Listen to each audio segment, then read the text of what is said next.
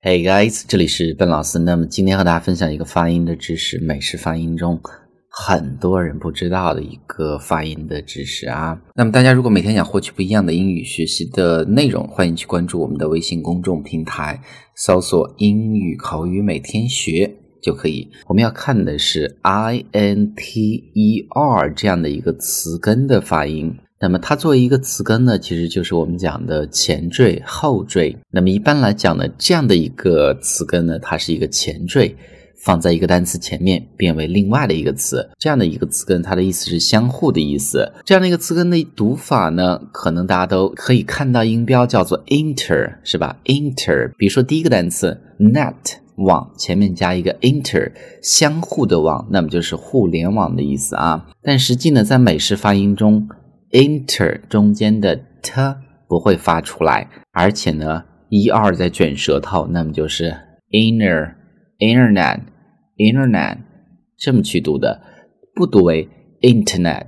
OK，这样的一个发音呢，没有任何的词典会告诉你它读作 internet，只有在美国人的日常交流中呢才会读作 internet internet。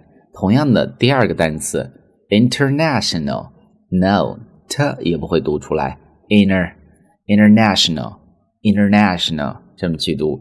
第三个面试 view 是看嘛，interview 相互看，那么就是面试的意思，读作 inner interview，它依然不会读出来 interview interview。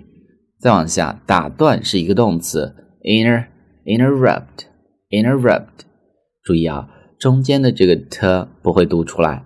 那么美式发音中一般结尾的 t 读的会非常的轻，interrupt，interrupt。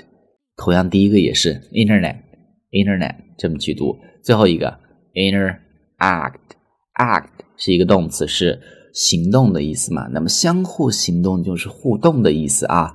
inter，interact，interact 这么去读，不读 interact，interrupt interact，interrupt，international，internet，no。